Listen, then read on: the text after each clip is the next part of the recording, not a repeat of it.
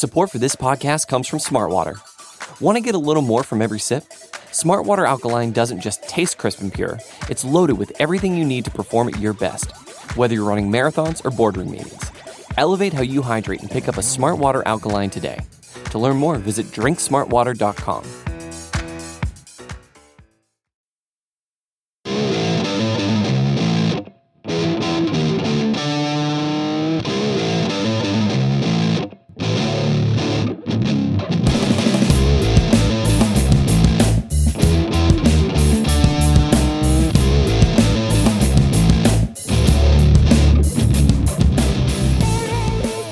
everybody, and welcome to episode 103 of the Talking Chop podcast. I am your host, Brad Rowland, and joining me, a former TC editor, a uh, someone I've been wanting to have on the podcast for a long time, Ben Duronio. What's up, Ben? Not too much, guys. You know, hanging in there. Um, ready for the season to get going finally. Uh, feels like just because of the weird off season, it's been even longer since baseball's been around. There haven't been those like exciting articles that come every couple weeks when a new signing happens. So feels like it was a long wait, but spring training is finally here. Yeah, I mean we're uh, we're three games in, and uh, we were talking before we started recording. Uh, neither you nor I have seen much, if anything, of these three games, but uh, that's probably good, honestly, because stats don't matter after three games in spring training. I know there was some panic in the streets about the Braves uh, being 0 3, and uh, especially Ronald Acuna um, being 0, uh, I believe he's 0 for 7 with three, with three strikeouts in two games. Uh, I, I don't think either you or I care about that, but it's probably a good starting off point to just lead with Acuna because it's always good to lead with Acuna. Um, you know, one of the headliners earlier on this week was Chipper Jones. I believe the quote was that he said he's as good a prospect as, he, as, he's, as he's ever seen, and that's pretty high praise from a guy who is about to go in the Hall of Fame. Um, so I guess we'll just start with Acuna and just kind of see where your temperature is at with him as a prospect and as a uh, 2018 commodity because that's two very different things. Yeah, I mean, he's a. Uh, I, I totally understand where Chipper's coming from with it. Like in terms of overall talent, what he can do on the field, he's essentially like a Mike Trout in terms of you know his ability to hit for power, to run. He's got not as big, but he's solid size wise to play defense. Um, can hit the ball all over the field. So like from a talent perspective, you kind of get where where Chipper's coming from that standpoint. Um, my one caveat to that would be at the point to which uh, if Chipper were in the same position, you know, 15 years ago when Jeff Francoeur was coming up, I could see him feeling that same way. You know what I mean? Like the talent's all there, and what we'll have to see is does that translate to to the baseball skills that need to be there too. Um, and I 100% expect that to happen with Acuna. Um, the, the the little bit of fear people have with him are understandable. The walk rate's not crazy high. The strikeout rate's a little bit higher than you would want it to be, but there's so he's so young and there's so much time for him to be able to develop and round out those skills to where he won't just like rely on only his talent. Um, I think that stuff will come with time. So I, I have a really high prospects for him in the long term. 2018, I think we'll see the flashes that that get us really excited. I don't think we can expect him to come out and be like an MVP candidate first year, but I think we'll see, you know, all the skills and and the talent that we uh, that we are are hearing all about every single you know day to week. Yeah, I mean, it's seems pretty safe to assume he's not going to be fully formed at the age of you know he's, he's going to be 20 this entire season. He, he just turned 20 in December, so I can't imagine, you know, very, very, very few players are as good as they're going to be at 20, and he's probably not going to be one of them. But uh, I mean, it's obviously it's pretty easy to get excited about Ronald Acuna. I feel like we talk about him all the time because that's what happens for a team that's still uh, sort of in their upswing of their rebuild, and he's of course like the biggest prize that's going to be arriving. Um, I mean, where, where, do you stand on sort of the projection systems? I know, you know, I I'm not sure which which one is your favorite. If you have one between, you know, Zips and Steamer and all and PECOTA and all those things, they're kind of split on him a little bit. Zips, I, I know Zips is super high on Acuna as a as a rookie prospect. Uh, like, I, I think they project him for like almost three wins, which is pretty crazy. Do you think that's I, I mean, I understand this is very difficult to do because we've never seen him play at the major league level. But does that strike you as like super duper high, or is it something that could be attainable? I think it's pretty attainable. Um, and from a hitting standpoint, the projection systems are are they don't have a ton of variance. They're expecting probably somewhere around a league average or a little bit better hitter. Where it's tough, and obviously the projection systems can't figure this part out of it without having any kind of major league data, is what to expect out of his defense. Yep. Like, is he going to be a top tier defender? Is he going to be, you know, really talented but makes some mistakes? Is he going to be a guy who just can't read a ball well but has like crazy speed? Like we don't really know yet. So that's that's probably where the the big variance in the end uh, wins above replacement value numbers are coming from. But I think all those numbers are attainable. It's going to depend on a lot of different things, like how much playing time he's allotted, how healthy he'll be, um, how how adept he is at getting used to major league hitting, um, and obviously you know how the, how the defense plays. Um, but my expectation is if he ends up getting the amount of plate appearances we're, we're hearing, like you know from these projection systems, they're putting him in like the 400s, 500s, 600s. who he is in the tail end of the year, I imagine will be much different than who he is in the beginning of the year. Um, and I think that's what I'll be really interested to see is if he starts off really hot, does he stay really hot? If he starts off really cold, is he able to come back and adjust? Um, I think that'll be the real tell to what we think of Ronald Acuna this time next year is how he adjusts throughout the year rather than just looking at the end numbers because I really doubt he's going to be one of those guys that's putting up the same type of production every single month. I think it'll be a lot of variance, and I'm not sure which way it's going to go yet. Yeah, that that definitely sounds reasonable as well. And I mean, just as an inkling of what you were saying about the defensive projections, uh, looking at, at, at Zips and Steam, or just that's just two of them, but their their hitting projections are pretty similar. Whereas Zips is a lot higher on his defense, and that's basically accounts for almost all of the overall difference in the projections. So that basically is just uh, that outlines kind of what you're getting into there as well. So there's some base running noise in there too, because uh, if you haven't noticed yet, I, am sure you have. Um, the uh, his base running numbers were not great in the minors. Like he, he has a lot, a lot, a lot of stolen bases, but a lot of caught stealings. So I'm not sure how much they're going to let him run if they do. Um, so a lot of variance in those two spots. And defensively, I think he has all the tools in the world that you want. But coming up and yep. playing every day is it's a lot different. Yeah, I think the base the base running thing is going to be uh, some, that, that's actually one area where I think amongst most people I've been, especially most Braves fan, where I've been kind of uh, the down guy on him in that perspective. Uh, I just don't think, you know, historically, um, especially now that the Braves have quote unquote more analytical approach to things, that they're going to let a guy run a ton if he's getting caught as often as Acuna was in the minors, where the catchers aren't as great, where the pitchers aren't as great as holding people on, where the fields are kind of, you know, scruffed up compared to what they are in the majors. Um, I don't think they're going to let him run a ton if he's getting caught pretty frequently. Um, so, you know, I've seen some projections have him in the 30s, the 20s. Like, it's not going to happen if he's if he's getting caught a lot. Like, it, it doesn't make sense to either. It's not something you want to have happen uh, if he's getting caught all the time. You just don't want him running. It's, it's a skill talent he has. He can still score from first and score from second frequently. But if he's not a great base stealer, we don't want him to be stealing bases yeah, being being fast does not mean you're good at base stealing. That's not. It's not always uh, exactly. Uh, there there are guys. Uh, there are guys who you know. For instance, Jason Heyward was never this super duper base stealer, but he's like always regarded as this like high end base runner because exactly it's different. But base stealing is different, and Acuna's speed is there. There's no question. But and you know, some of it could, could just be that he's 20 years old and he could get, he could certainly get better at yep. it. But at the major league level, you're not going to just run the guy into outs all the time. Exactly. Exactly, because that could hurt him everywhere else too. Like it could be something that's affecting him if we're having him, you know, get into those kind of positions and all that kind of stuff. I, I think they'll be pretty cautious with him from a stolen base perspective. Uh, but again, you know, this is a new management team. Maybe they just put him out there and they say, "Hey, do what you want." Um, they we'll might see what happens. I mean, right? I'm not sure Snit's going to do that, even if unless somebody just get, gets in his ear and says you have exactly. to let him run.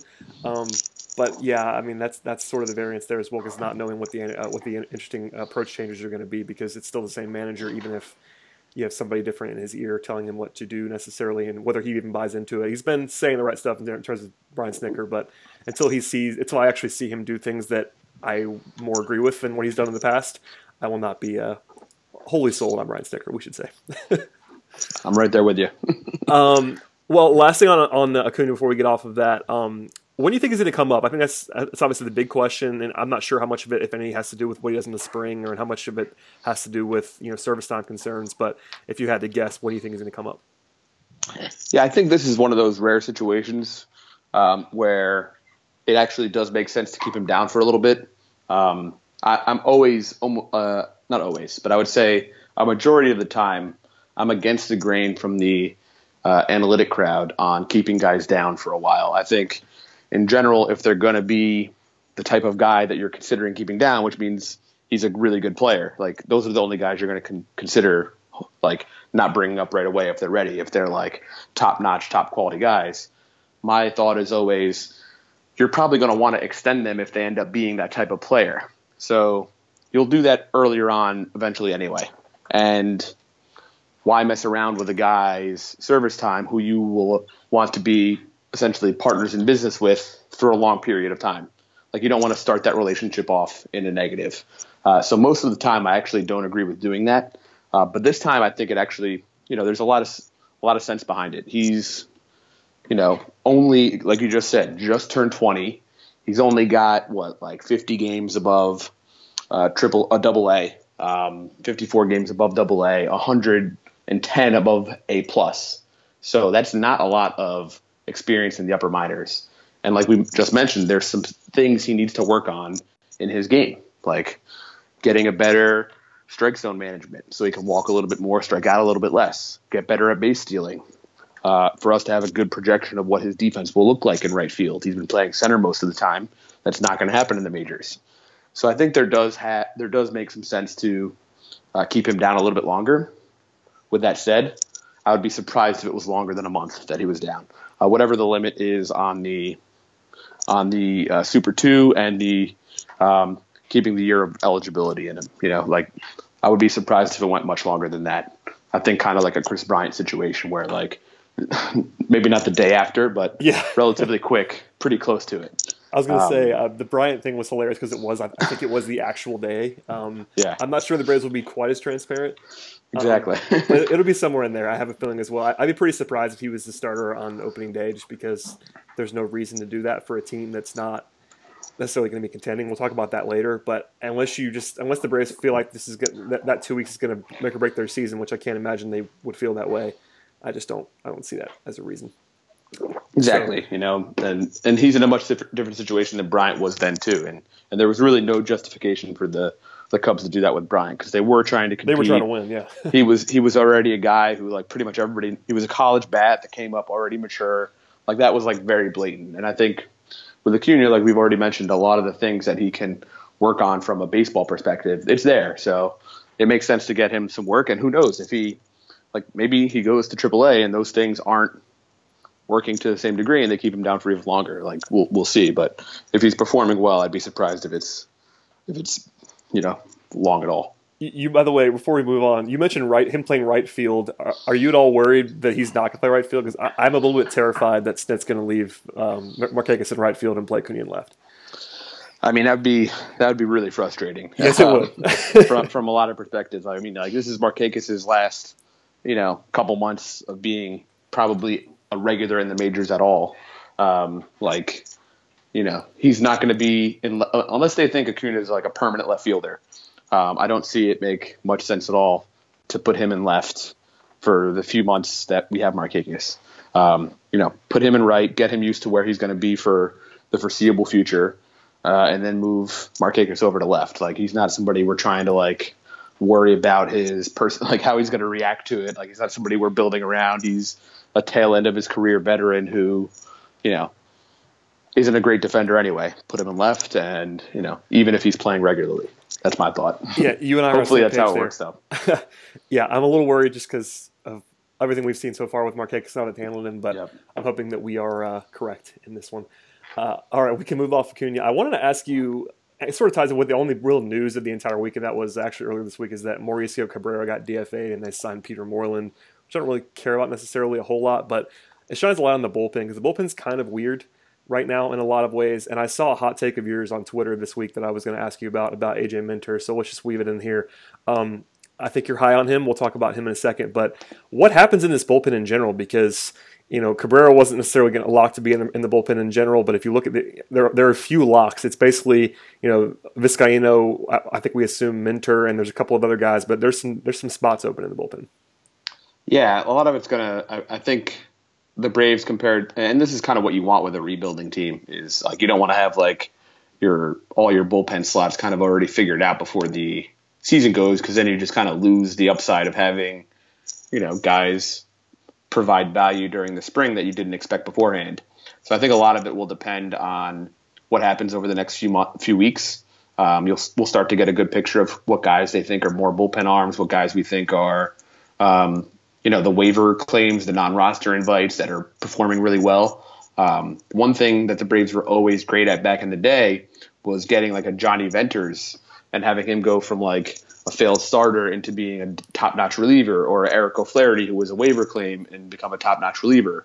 So I think there's a lot to be figured out from a uh, bullpen perspective from now until then. I think Cabrera is probably somebody that they've they've lost a lot of faith and confidence in. They're happy to see if that 103 mile per hour fastball can you know figure itself out.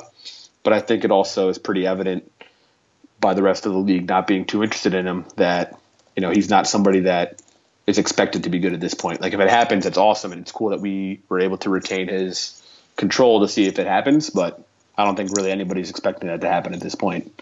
Um, I'm I'm not one of them either. But no, I'm I'm with you 100 percent on that. I think that's just a flyer and an arm, and, and same with Moylan. They gave Moylan a non-guaranteed contract. It's a good story. Yeah, it's a, it was a really weird contract too. It was like a a major league contract, non-guaranteed. It was like very strange. Which you never see. Yeah. Yeah. I think it's five hundred seventy-five thousand if, if he uh, doesn't make the team. That's that's the guaranteed portion, and then he gets. I think it's like one point two five million if he makes the roster. Yep. So it's like almost like a I don't know. I, I have a good feeling in my in my uh, in my soul that if, if his name was not Peter Moylan and he was not somebody who pitched for the Braves previously, he would not have gotten this contract. Um, Right. That's just my thought. I can't imagine there was a whole lot of guaranteed money out there for him, but Right. maybe I'm wrong. Uh, and Yeah, it's probably true. I mean, this, the really sad thing is that he's our only free agent signing to this point.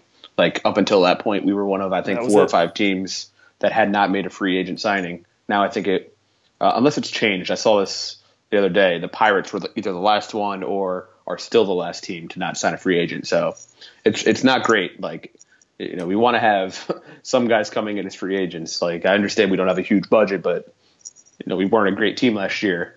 And yes, we have prospects coming up, but having no free agents come in, it's like a little concerning.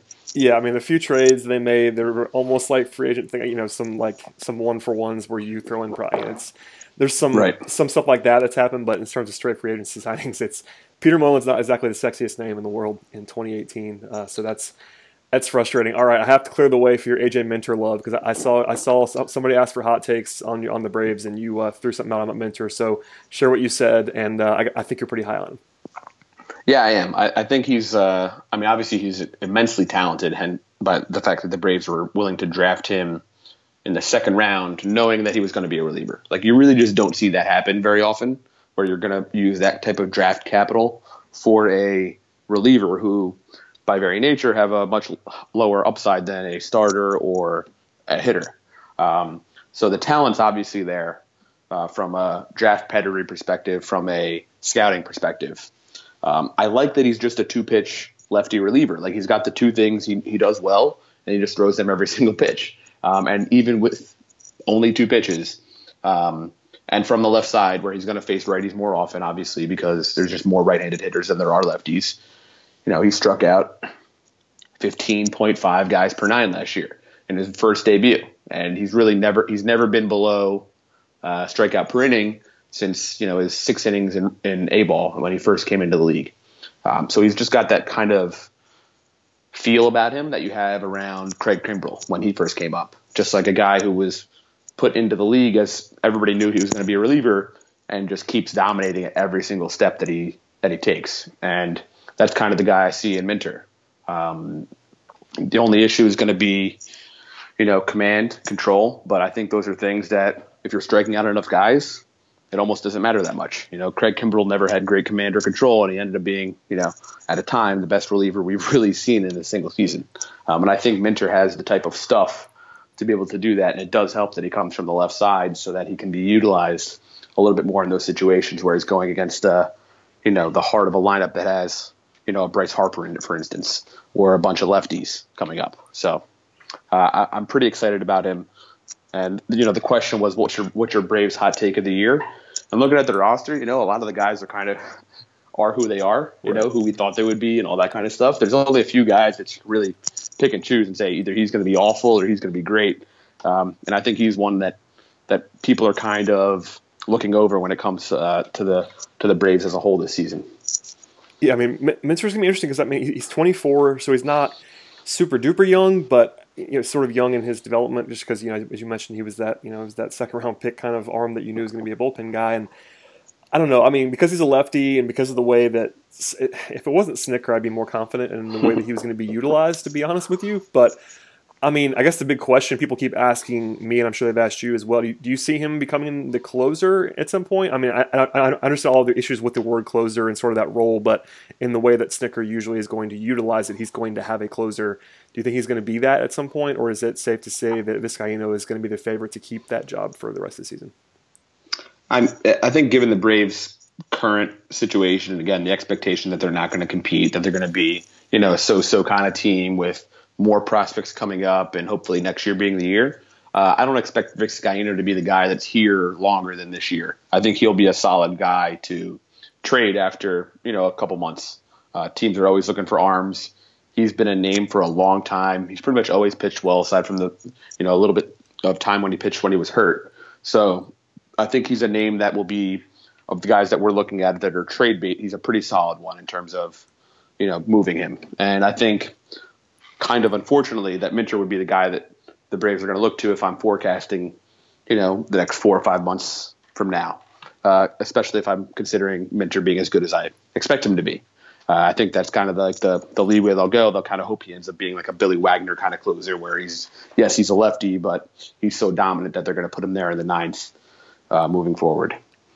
Yeah, I'm with you, and I don't think he should be pigeonholed in that role necessarily. I think he, uh, him being the best pitcher in the bullpen would be a nice thing, and hopefully that means mm-hmm. he's utilized as such. But that's not always the case with the current manager. And, and, and, by the way, the manager could change at some point in the future. We should yeah, say that's that. true too. Uh, he's on a. I, I would, I would imagine that Snitker will be on a very short leash because you know Anthopoulos didn't hire him. He's on this weird contract, etc. So I think if the Braves struggle, that kind of gives even if it's not necessarily Snitker's fault, because it wouldn't be all his fault. Obviously, it's the team that has some talent issues, but that might give uh, Anthopoulos the uh, the trigger necessary to move on from Snitker. But anyway, I don't want to get too bogged down in the manager, but it, it does sort of uh, that's one of those things that it, it, absolutely affects the way that he deploys is the is in the bullpen because it's all kind of all about how the manager sees things.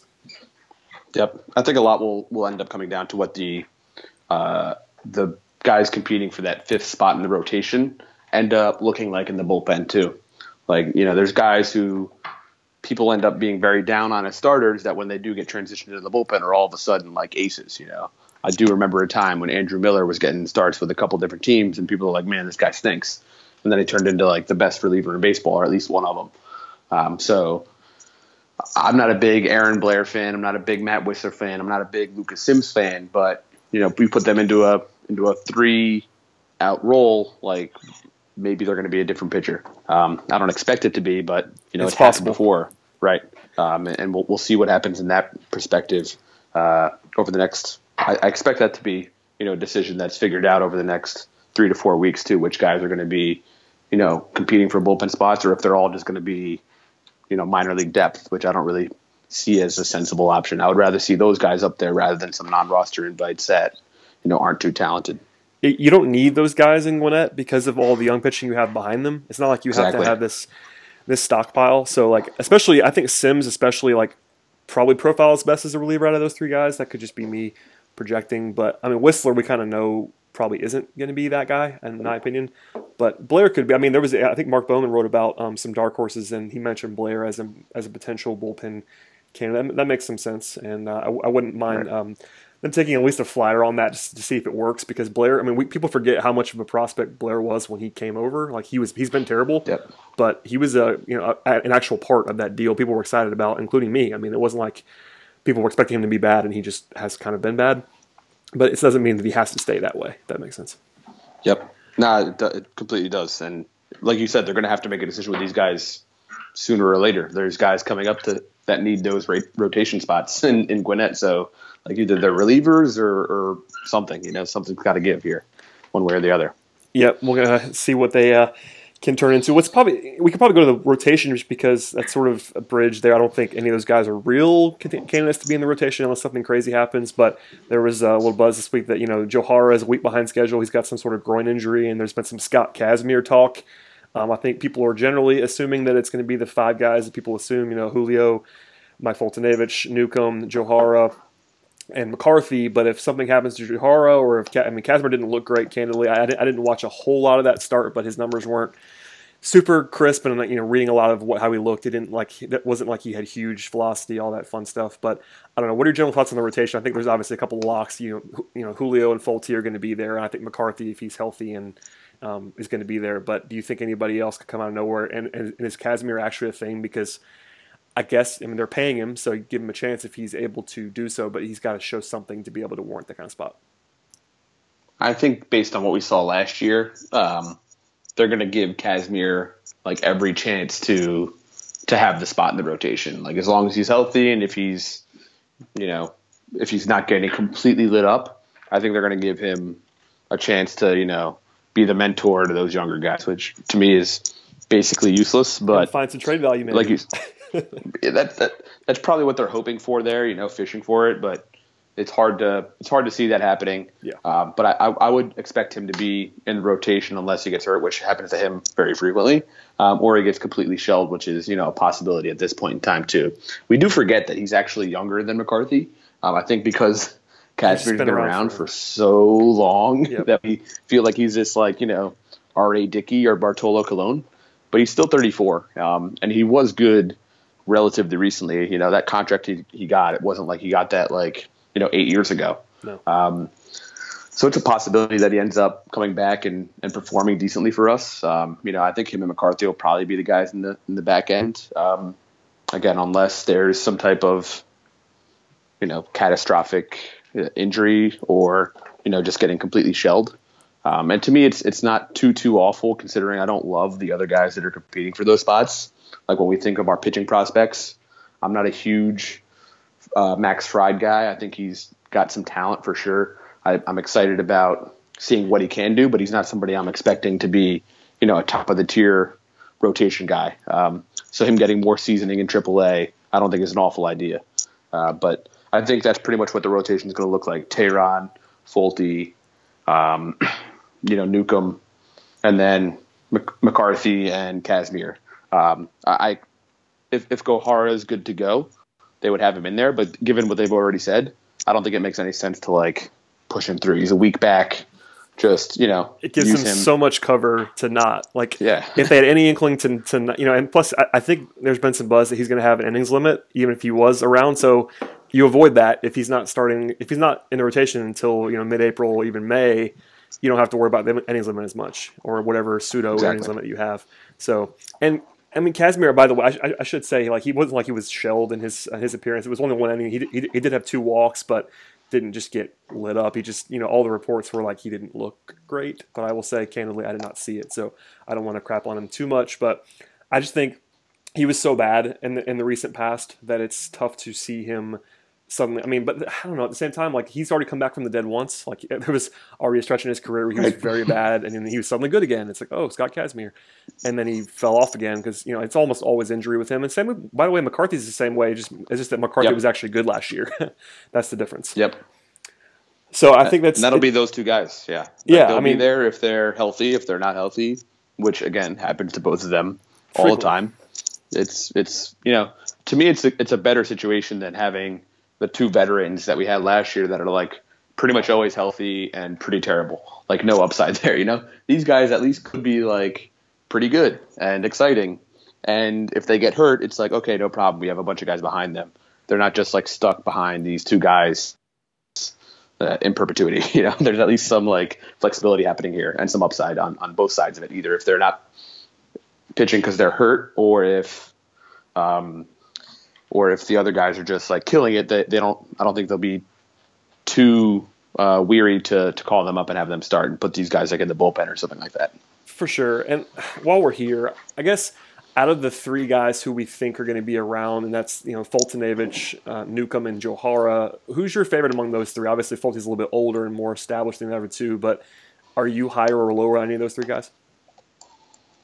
Uh, you had said Gohara. That's what you mean, right? Not, yeah, not Go, Gohara. Sorry, Gohara, Newcomb, okay, cool. Oh, gotcha. Yeah, Gohara, Gohara is definitely the one I'm the highest on.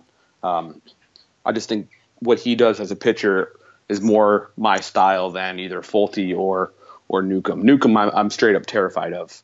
Uh, I just Agreed. cannot stand watching guys that have this kind of walk rate, pitching like the story with him, and you always see this from like everybody because we all see the potential there, and we see that there's like, man, if he could just get those walks under control, he could be a top-notch pitcher. And but that's always been the story, and he's given us no reason to believe that he can ever actually get those walks under control.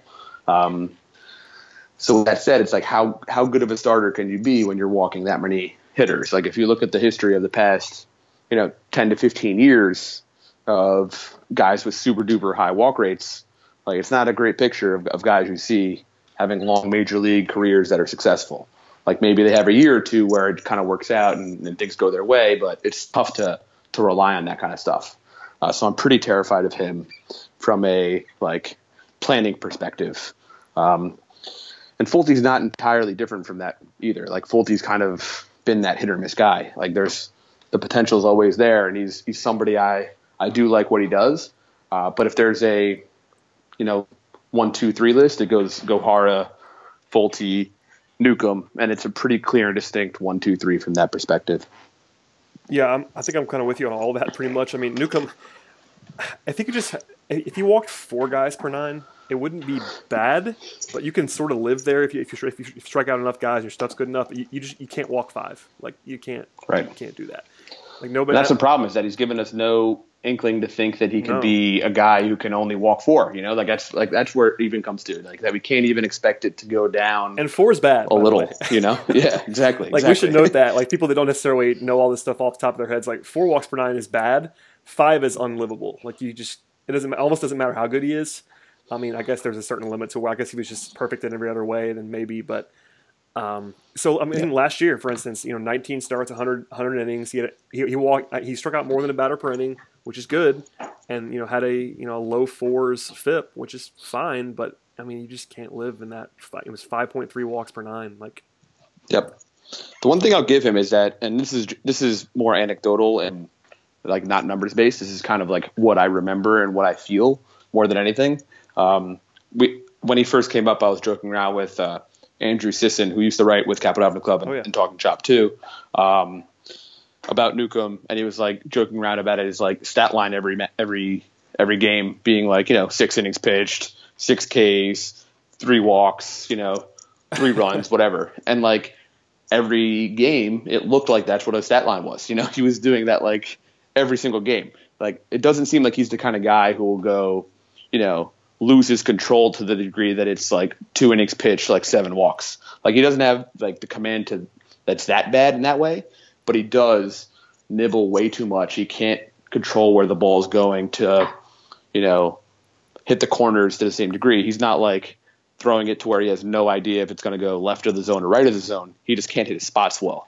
Um, so that part of it to me is like a positive. It gives me some confidence that he could be a back end guy for a while. I just am, am, really skeptical of him being able to to take that upper step. One reason being, even if he does get the walks under control, that that may be one of the reasons that he's getting so many strikeouts too. You know, yeah. like like having that kind of wild near the zone uh, pitching prowess. Like if those pitches start going in the zone, maybe the strikeouts come down too, and the homers actually go up because he has been really good throughout his career at keeping the home runs down. He's got great stuff. I mean, by the way, to your point, in his 19 starts last year, he only walked more than four guys three times, and only had one only had one start of more than five walks. Like, so it's basically all. If you go down the list, it's you know four, two, three, three, two, four, three, four. Like, it's always in that you know three walk per game. And but if you're only throwing five, six innings, which is basically what he was, he never threw more than six and a third innings last year in any start that's just not it's not good enough. This is what it is. Exactly. You, you, how could you, right? Like, how can you throw seven or eight innings yeah. if you're walking four or five guys? Like, it just it, the math doesn't work unless you're getting like all ground ball outs. But he gets a lot of strikeouts too. So it's like that that hurts that hurts the team. Like, it's not like it's not shown in his in his end of year value as much. Like, it, it's shown because he doesn't throw as many innings, but it, it doesn't get encompassed as much when we're thinking about how much the bullpen will have to work because they're going to be throwing, you know, around four innings every single time that he's coming out. Yep, absolutely. Um, before we get off the rotation, I do want to ask about Julio because I feel like he's the guy that I talk about the least because he's just been around forever. But there is some there's some obvious variance. I mean, he was pretty bad a lot last year. Like he got he got righted a little bit toward the end, but you know the home road splits were strange. People freaked out about that. I wasn't necessarily on that bandwagon, but you look at the last couple of years, he was very good for two years in a row, and now it's been a bad year, good year, and then bad year again. What are you expecting from him in 2018? Because I mean, the big deal is that he's so cheap, and that's there's a lot of value in that. Even if he's just the guy he was last year, which is not great, he's still a value on his contract, but that only takes you so far when you're supposed to be your, you know, the quote unquote number one, even, even if he's not necessarily an ace like that. Yeah, I've been of the opinion for for a while now. I, I mean, I imagine if I searched my Twitter history um, of of trade Julio, I was going to be probably one of the one of the first ones. And it's not that I hate the guy and I think he's like a terrible uh, player. I just didn't expect him to be a guy that would be here during our competitive years. Like I thought his best years were going to be before we're ready to really compete. Um, and it's kind of how that's worked out. Uh, I think some of that's unexpected. I, I, don't think the increase in run production has been uh, kind to a guy who pitches the way Julio does. Uh, that like is pitching to contact a lot more than the average, you know, number one or number two starter. I think guys like him are kind of getting, you know, uh, roughed up more often than they would in the past, like giving up more home runs, all that kind of stuff. Like if the ball didn't change, and, and I'm I'm not a I'm not like a conspiracy theorist with that. I firmly no, believe changed. that happened based on all testing. Yeah, exactly. Yeah, if the ball didn't change, I, I don't think his season would have looked the same the same level that it did last year. Uh, the walks go up because he's more afraid of pitching to the zone. There's like a lot of causation that happens because of the ball changing for him. So I think that's been a pretty big negative. And he was already a guy that gave up home runs at a higher rate than other pitchers. So I've been of the opinion that trading him was a good idea. I understand most people are like, oh well, you know, trading him now is at a low, like we don't want to like lose his value, but in actuality, like th- there's there's got to be this understanding that people know Julio's pretty good, not great. Like he's not going to be a guy you're trading for number one. He's a guy who's been healthy. He's reliable from that perspective. He's going to give you innings, and he's got some upside his value is getting decreased every single day that he's not on that contract anymore. You know, like the closer that contract gets to closing, the less value he gets every single day. So even though we don't want to sell him low from a production standpoint, like I don't think we're fooling anybody around the league if he has a good month or two and then we're like, look, he's great again. Like they know what to expect here. They know that you can't necessarily rely on, you know, number one or number two type production. That you're going to see a wide degree of variance and he's young and got on a good contract, and you might get some really great production. Like that's everybody knows who he is basically from that perspective. Uh, I think not trading him this offseason was a mistake, but uh, maybe the offers just weren't weren't there. I'm not sure. Yeah, I think. I mean, obviously, in, in retrospect, his value is probably at his apex after 2016 when he had a pretty good year and it was still had you know four years of control left. That probably would have been the perfect time to trade him. And then I think I agree. You know, even this even this winter might have been a good idea to do that. Just for the contract stuff, if people don't know, you know he's out eight million this year and then 11 in 2019, and then, and then team, the team has an option for 12 million in 2020, which they would pick up unless he's just falls apart. Like even if he was the guy he was last year, they'd probably pick it up because sure. you know 12 million dollars for a reasonable starting pitcher is fine. Um, but still, like that's not a huge. When you get when you get into paying a twelve million dollars a year, if he's the guy he was in 2017, that's not a huge value. Like it's fine. Yep. But it, and that's why he'd be such a valuable trade commodity too. Like right. that's why even with this, you know, rough year, he's still such a good asset for teams to have. Like it's not like teams are going to say, "Oh, I'm not going to pay for him now." It's like you know what he costs, and, and, it, and it's a club option. I mean, if he if he falls apart, you just decline it, and it is what it is. Like exactly. And, and teams value. would teams would give you good stuff for for his contract right now with what he's done in terms of innings pitched and you know the upside that you do get with him. Like he would be somebody who you get good value for. I think a lot of people would look at it afterwards, like the immediate reaction around the world would be kind of like, "Oh wow, I can't believe the Braves got that much for Teheran. He was really bad last year." Until they look into how great the contract is, like I think then they would realize, and "Oh wow, they're they're yeah. really trading for this really low contract of a reliable, you know, mid rotation starting pitcher." Yeah, I mean, even in season this year, if he's if he's solid, I think you, especially if the Braves are not not, not contending as we probably expect them not to be, you know, you still have if you, got, you have a guy with two and a half years of control left, they could trade him in the middle of the season and get a probably a surprisingly good return for him for a playoff team that just needs some st- some stability with their you know number, number three, number four starter, somebody that wants that can eat innings for them and just kind of just be solid. Um, so for sure Yeah, we'll see. I mean, I, I, it's been. I feel like we've been talking about T- Teheran getting traded for three, four years now. Which is, exactly right. it is what it is. Like I mean, we've probably talked about it in a hundred different ways, but it's definitely out there, and I think I think he'll be better than he was in 2017. Just how much better is up for debate. I think that was probably his low point. I want to say I'm saying probably because I'm not 100% convinced on that. But I think you know last year he had a 4.95 FIP, 4.96 xFIP. Like I think he's better than that. It's just how much better is kind of the only question. Yeah, and it's it's compared to league average now too. We have to get like sure. this year, this past year was his worst in terms of FIP, but two years ago you know, that he had the same war, um, and that's because again, like we mentioned before, the ball getting changed and the the whole atmosphere around baseball being entirely different, and unfortunately not catering to the skills that Teheran has at all. yeah, it's basically exactly. the worst case scenario for a guy like Julio. Um, yep. All right, we can get off the rotation and uh, out the lineup a little bit before I let you get out of here. Um, you know, third base is the the big question, the only question at the moment as to who's going to actually be playing there on a regular basis. Uh, Mark Bowman, good friend of the program, wrote actually that Rio Ruiz is kind of a dark horse to even make the roster, which surprised me because um, I think he's. I've always assumed he was going to be there, but I guess people still like Danny Santana, and by people I, I don't know who, but somebody likes Danny Santana. I don't know. What are you expecting to see at third base? Because I think you know you have Camargo, you have Ruiz, you have now Charlie Culberson is a thing, I guess. Um, what are you expecting to see out of third base? Because that's sort of the uh, the never ending question right now, unless of course they sign someone, which I think by the day becomes less likely.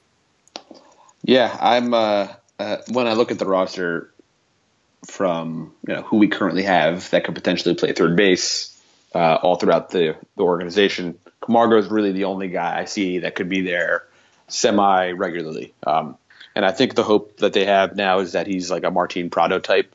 Um, but it's a little different than Prado because Prado was that super utility guy that proved himself for a while. Like it took him a while until they were like, you know what, we're just going to let you be a starter now.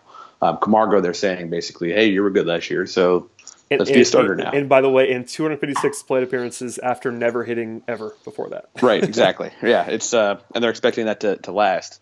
But with that said, I think of uh, against most people, I'm probably like either the lowest or one of the lowest on on Ruiz. I, I just don't think the the overall skill set's there, um, and I think a lot of people get hung up on high walk rates in the minors uh, for for low power guys, and this is something I've been able to actually figure out from being a fantasy dynasty guy. Um, like when you're trying to find out these undervalued guys in the minors uh, in terms of how they're going to produce in the majors, like one of the things you always want to look at is like, do they have a really good walk rate? So those guys tend to be pretty appealing. Uh, but one thing you realize over time is when you invest in those guys, there has to be some power there as well. Because what's actually happening in the minors is that the guys have really bad control, the pitchers that they're facing. They just have really, really bad control. Um, and it's the reason that they have high walk rates is that they're just laying off really bad pitches, and that doesn't really happen in the majors. In the majors, you have to have uh, great, great like eye coordination in terms of knowing it's going to be a ball, but also you have to have some kind of fear factor in your your bat. Like in the minors, he's not getting walked because they're afraid of his bat at all. That's what happens a lot in the majors. So you'll actually see this all the time, mostly from the guys who are super duper fast so I'll see these guys that are in the minors and like double A ball with like a, I think Billy Burns is like a great example with like a super high walk rate. And you think, okay, he's probably a good bet to, you know, be able to get on base at a high rate in the majors and steal a bunch of bases. But then what happens is he gets to the majors, pitchers aren't afraid of him at all because he has no power. They just throw him strikes all the time. And then what ends up happening is the walks disappear, the power was never there to begin with, and he ends up being a really, really weak offensive player. Um, and that's kind of who I think Rio Ruiz is. Um, I hope he's not. I think there's some potential in his bat, but that's kind of my fear is that, uh, you know, if he's getting pitched a lot, um, and again, his walk rate looks a little high from last year, mostly because he was in the bottom of the zone, uh, in the bottom of the lineup. Um, like I have a hard time seeing him be a productive major leaguer. So I think Camargo is really the only guy they can put there right now. Um, with that said, though, there's a lot of time between now and whenever the season starts. Yeah. There will be a lot of guys that are cut. There will be a lot of guys that are traded, like waiver wire stuff. There's still so many free agents that are out there. Um, there's there's some things that'll get figured out uh, each and every day. We'll get closer to, to, to realizing you know who it's going to be, but the day before the season starts could be a completely different person. You know, cuts happen, and all of a sudden they, they say, "Oh yeah, let's start this guy now because he's he's got a, a better bat than anybody else we have here. We can have Camargo be the super utility guy." Which, in my opinion, is the best way to structure the lineup. But right now, we just have no third baseman. Yeah, I mean, for sure, this is the weirdest situation ever for free agency. Like, it's there's always some uncertainty as you know the end of February and March approaches. But this year there's so many free agents that are already unsigned before you even get to cuts that it's even more wild. So I'm with you 100% on that. It's sort of the backdrop of, of, a lot of these things. But I mean, if you're looking for an uptick in for Ruiz, like a little bit of optimism, if you want to find it, is you know last year was his best slugging percentage in the minor leagues. He had 16 homers last year, 400 plate appearances or so. There's a little bit of something to get excited about there. Not not terribly though. I'm, I'm actually with you. I think the fact that he can't hit left-handed pitching also burns him up pretty obviously. Sure. And I think I think if you were trying to only care about winning games in 2018, you might go with maybe a straight platoon of Ruiz and Camargo or something approaching it to where you would put Ruiz in some spots against right-handed pitching if you wanted to ex- exploit that, where he'd be better at, at, at least as a, as a hitter than Camargo would be at third base. But I'm not sure that's a good thing because I mean I, every team wants to win, but not at the expense of development. Of if they if they like Camargo a lot, which I'm, I'm, sure the team's higher on him than I am. If they like him a lot, then you know I guess go ahead and let him see what you can do. But I'm with you. I think he's super. I think he's a super utility guy, almost certainly. And I, I'm happy to be proven wrong. Obviously, you know Prado, nobody was projecting as a full time regular until he was one, and then was suddenly good at it. I think he, sort of in retrospect, this is probably blasphemy, but Prado was never as good as the fan base wanted him to be. Uh, there was one, maybe one year where he was, but we're already seeing that with Camargo now. Like people are treating him like he's Prado already, yeah, which is exactly. wild to consider. They jump the gun with a lot of things. That's like you know the oh, epitome of being a fan base. I guess it's a fan base. Yeah, yeah. I mean, I, I, feel like I spend probably half the podcast on uh, telling people to calm down on certain things, and right. Camargo's Camargo's one of them. But listen, if he's the guy he was last year in a very short sample, then sure, he can still not a terribly sexy player, but you know he had a 102 WRC plus, and that's fine. Like that's a playable guy. He can play defense. Like okay, that's that's a guy you can survive with at third base if you have to. I just don't think he's going to hit like that. But I, exactly. and it's funny too because I actually feel like the Ruiz situation is, and I'm not sure if the crowds within the fan base are different or the same, but I feel like it, you can almost say the same thing about Ruiz. You know, yeah. people feeling like he should be getting the the opportunity because of what you said before, his AAA numbers, and given his age, AAA. And he, he was, was, also one of the youngest like, guys. When they had when the Braves had bad prospects, he was one of the guys who was always in the top five or six yeah, on, exactly. on, on, those lists. So people just think still think of him as that guy, and they still think they, they still see him as young, and he is young. But yep. Him being a top five prospect, you know, three years ago for the Braves is not close to what it would be if he was that now for the Braves. Like it's all system right. and all that stuff. Look at the rest of the list, and we can just right. you know we were like, oh my god, Lucas Simmons was like number one. Sean, uh, back, back, to the Sean Gilmartin era and all that fun yeah. stuff. Uh, oh man, it was rough. Yeah, um, was rough I, I, do feel like maybe, and it's funny because we keep mentioning Prado, but Prado was one of those guys that had to earn his playing time, and to the to the degree to which like he literally had to be performing at all times until they were like, all right, now you're just a starter. Um, and I actually could see Ruiz being that type of player too. Like I think he's the perfect candidate to have him on the bench. One because he's a left-handed hitter, and teams always need left-handed bench bats.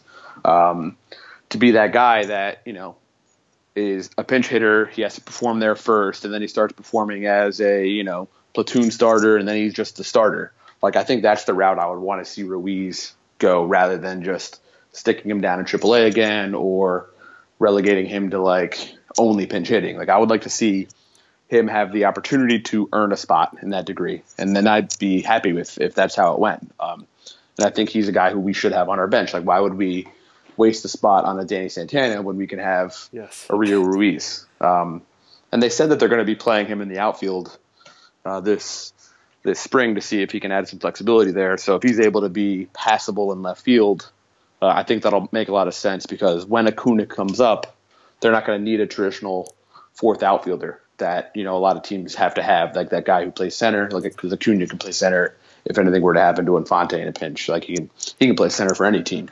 So um, I think that will be something that really adds to his uh, ability to make the roster and be on it for a while, is if he can play left field decently and maybe he earns a spot at third. Maybe it does end up being a platoon. Maybe Dansby struggles again and we have Ruiz at third and Camargo at short. Like we don't know, but um, I don't see any value in having a Danny Santana on the roster.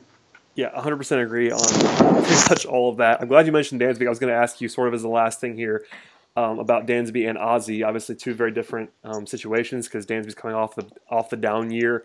You know, he was awesome when he first came up, sort of following the Frank the Francoeur trajectory and being incredible when you first arrive. And then, granted, Francoeur was better than that um, in, in, his second season, but um, you know, Swanson is now sort of almost post hype because he had such a bad year last year. Whereas Ozzie, everybody's super excited and they, you know, every projection system loves Ozzie and he's still so young, all that fun stuff. So. I don't know. Where, where are you on both these guys in general? Obviously, they're always going to be related because they both are shortstops, even though one of them can't play shortstop. it's just one of those things. Always thought I should I, I shouldn't say can't because it's not it's not a shot either one of them. One of them has to play second base if, if they're both playing. So I don't know where are you at on both of those guys. You know, just knowing all all the background and sort of the back and forth between them. Uh, I think it's it's pretty funny because you know people are are much higher now on Albies than than Dansby. Yep based on last year. What but, a year! right, exactly. One year, one year really changes a lot of different things. But like Ozzie had, you know, basically, the, you know, a similar amount of playing time as Dansby had the year before, when everybody was really high on Dansby. My, my point being, like, we don't know what either of these guys really is yet. Um, it could easily happen that Ozzie has the same type of year this year that Dansby had. Like pitchers adjust to him his power was surprisingly good last year, and it's tough. It's tough to expect that to, you know, occur again. It's tough to bank on it. It may happen again, but it's it's tough to bank on. If that doesn't happen, you know, what else happens with his with his plate appearances and his uh, ability to hit? You know, like I mentioned before, when these light hitting guys come up to the majors, a lot of times pitchers are, are more willing to challenge them to see if they have any power at all. And Ozzie proved that he did a little bit last year. Um, so that might change the way he's pitched moving forward. Um, but you know, if I had to guess who's going to have a better career, it's a really tough, really tough question. I think they're they're very similar in terms of where I would project them to be moving forward. I think both are going to be peaks and valleys kind of guys.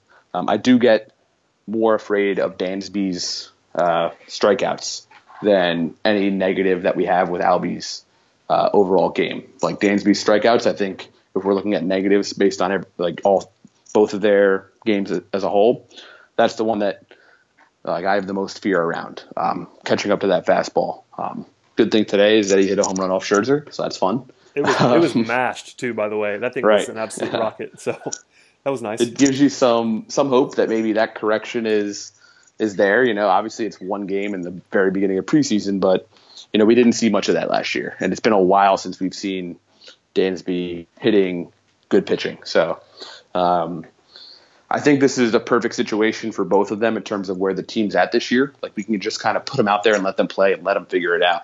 Um, we don't have to have like, hey, you know, the team's losing because you're not performing kind of stuff, or you know, the pressure of somebody biting on their tails because there's really nobody at second or short that we're considering regardless. You know, um, they're kind of going to be there unless we have somebody come in at third and Camargo go to short or second.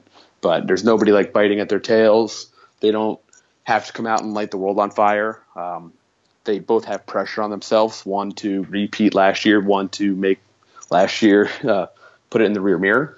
But I think both of them are good prospects, and I think they're going to be guys that we're going to be building around. I do have faith and confidence in them to to be, you know, the second and third baseman or second and shortstop of the future. I don't think either of them are going to be, you know, Carlos Correa or, you know, Robinson Cano. I think they're going to be solid middle infield guys who are, you know, most teams don't have those. For sure. Um, I do think there's there's a, a bit of a fringe that, that, already would like to see Camargo play shortstop over Dansby, which I, I found hilarious during last year. Like people were really really excited about Camargo like being full time shortstop and like banishing Dansby because he had a bad, a bad three months. Um, who do you think has a higher upside between Albies and Swanson? Obviously, Albies is a lot younger, which maybe influences things, but he's also you know his size is going to be undeniable for a while. Just, I mean, the pop was the pop was real though, so and he obviously has more speed than Dansby, so it's it's always kind of it's always kind of about what you uh, prioritize. But who do you think has the higher like absolute ceiling between those two? I think I think that's Dansby. I think his like if you're putting him at shortstop, you could see him being a like regular all star, whereas Albies you kind of get like a Jean Segura kind of like you know he'll very good have player, some great but, years, yeah. some like he'll make the All Star team every now and then, but like he's not somebody you're going to be expecting to do like you know to hit really well forever. Like I think Dansby's upside could be a really, really, really, really good hitter that you're like you know putting in the first or second spot of the lineup every single year that you can rely on. I, I just don't know if Albie's hitting upside is that same level. Like I don't think we'll ever be seeing him have like a a 140 WRC plus or a 150. I think that's somewhere in Dansby's skill set. Like it's there. I'm not sure if it'll ever like get to that point. I actually think Albies probably has a higher likelihood of reaching his ceiling than Dansby does. Hmm. But I do think Dansby has the higher overall ceiling, and I think that was you know justified last year when they were doing the prospect, or a few years ago when they were doing the prospect lists, and uh, you know Dansby was up there with the rest. Like that's the scouting opinion. Like it's there in him. It's his job and the coaching staff's job to to get it out of him.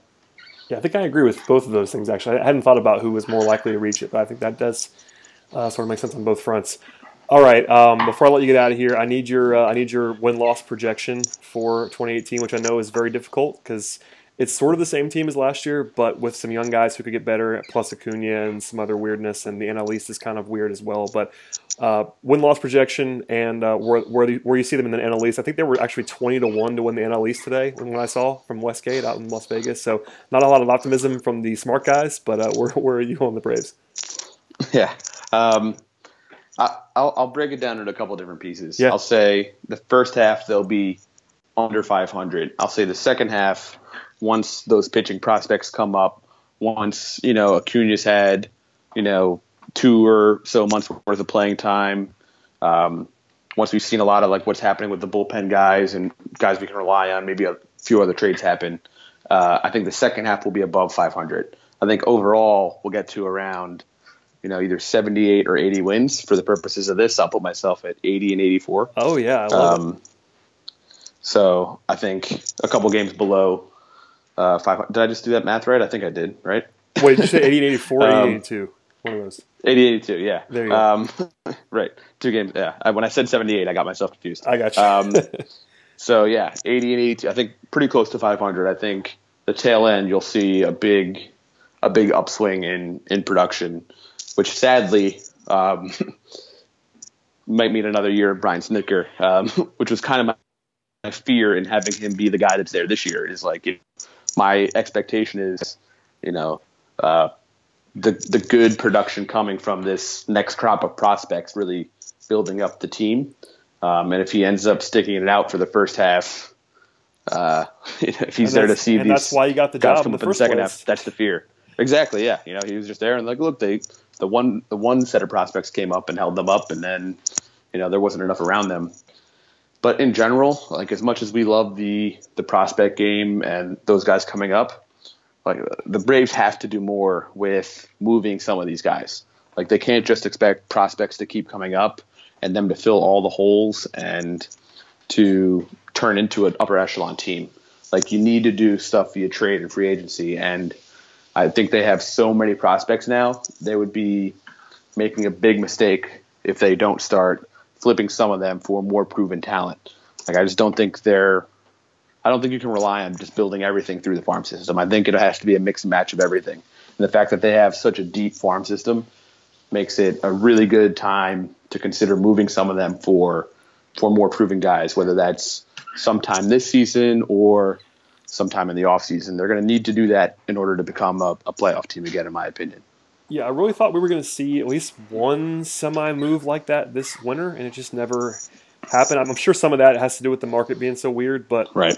Um, I thought we, we, we see one. I, I, it was like I was expecting the Braves to go all in um, for 2018 because that was probably never going to happen. But I think they got a lot of chips in the 2019 basket now. I, I understand they have a lot of flexibility now with some guys coming off the payroll with McCarthy and Kazmir and those guys coming off the payroll. But you know you're giving you're, you're giving yourself a shorter window um, to make those moves than you had previously. But I'm with you 100. percent they, they definitely have to do something. They can't just sit back and hope that every prospect hits. That's just not gonna. That's not gonna pan. Exactly, because because the game's getting more like less parity is is is happening now in baseball than it's really ever had. Like you're starting to see the big money teams, you know, Using really start to to exactly and start to take a a big stranglehold on on you know their divisions. Um, and it, if you're going to be a small to mid market team, the Braves are basically you know in that range, like yes, you have to build through the farm system, but there has to be a few other things that are happening too, and, and you can't bank on all of them working. Like it's just not going to happen. Like you might get a Dansby who, like let's say he doesn't perform and he doesn't work out. Like that can happen to a couple other guys too that we're really relying on. You know, hopefully it doesn't, but I'd be surprised if all the prospects came up and they all ended up being the guys we thought they would be. Yeah, that's just not likely. Hopefully Acuna pops in the way they hope and the way we all hope. Yep. I think. Um, but aside from that, there's going to be some. Uh, there's some flexibility in there somewhere. Uh, all right, well, Ben, I appreciate it, man. You gave me a lot of time here. Uh, I know you're not necessarily doing the day to day Braves grind, writing grind anymore, but anything you want to get out there and plug, I'm not even sure you have anything to plug, but I'm, I'm going to give you the opportunity anyway. No, just my uh, you know my Twitter feed is basically where it's all happening now. Um, it, it's it's definitely been a uh, interesting time to be in the Braves like writing game for this rebuild. It's like it's like there's fun stuff to write about, but you know when you're always talking about catching up, it's like it's tough to. Uh, it was fun for a while, going. and now it's not as fun. I'll, I'll say that exactly. Like, the prospects are all fun. Like I, am jealous of our of our prospect guys, you know, Eric Cole and all those guys. They get, they get to really cover an awesome farm system, and if that's your primary beat, it can be a lot of fun. But if you're covering the major league team more like I have been, it is. Uh, especially this time around because nothing yeah. has changed from 2017. Right. Like, I understand there's some uptick stuff from the young guys that you can project, and obviously Acuna is going to be huge to uh, sort of inject some life into the process. But not doing anything this winter was tough. I'll say that. Exactly, and that's that's part of probably why I'm not um, as like into the writing thing right now. You know, not You're also like a busy man. Like I'm fair weather, right? Exactly for sure. um, it's not like being like a fair weather fan. It's like you know I'm still a fan, still following the game. Obviously, as most people can tell from what we just talked about, as much as anybody. But uh, finding interesting things to write about, it, it usually happens more when there's there's interesting things happening with the team. So what I would say is, you know, I'm always inspired to get the Capitol Avenue thing uh, up and running to the degree that I want it to be. Uh, so I, I, never put the uh, the kibosh on it in that sense. Like it's always got the the ability to come back to life and and be what it once was, or even better in the future, or just something that's there at all. So um, hopefully the team performs well over the next year or two, and I'm able to find the time and the energy and the, the excitement to want to do it. Exactly. yeah. Um, but uh, other than that, it'll be on Twitter. So um, for sure. Follow- and I always like doing this stuff too. They, I get invited to a lot of different kind of podcasts or uh, or like radio hits. So uh, if you're following me on Twitter at Ben underscore Duronio, um, I always try and put that stuff out there if you're interested in a, a different Braves point of view, as I like to think that I have from most. Yeah, follow Ben for sure. I can't imagine most people aren't following you if they're listening to this, but if they're not, please uh, check mine out. It's one, one of the best on the Braves. Uh, well, I, I, appreciate it, man. Uh, it's been uh, fun to catch up. We'll have to do it again sometime. Cool, man. Thanks for having me. As for everybody else, we'll uh, be back next week with something. you know, you never know what's going to happen between now and then, but if nothing else, the spring training updates, and we'll see you guys.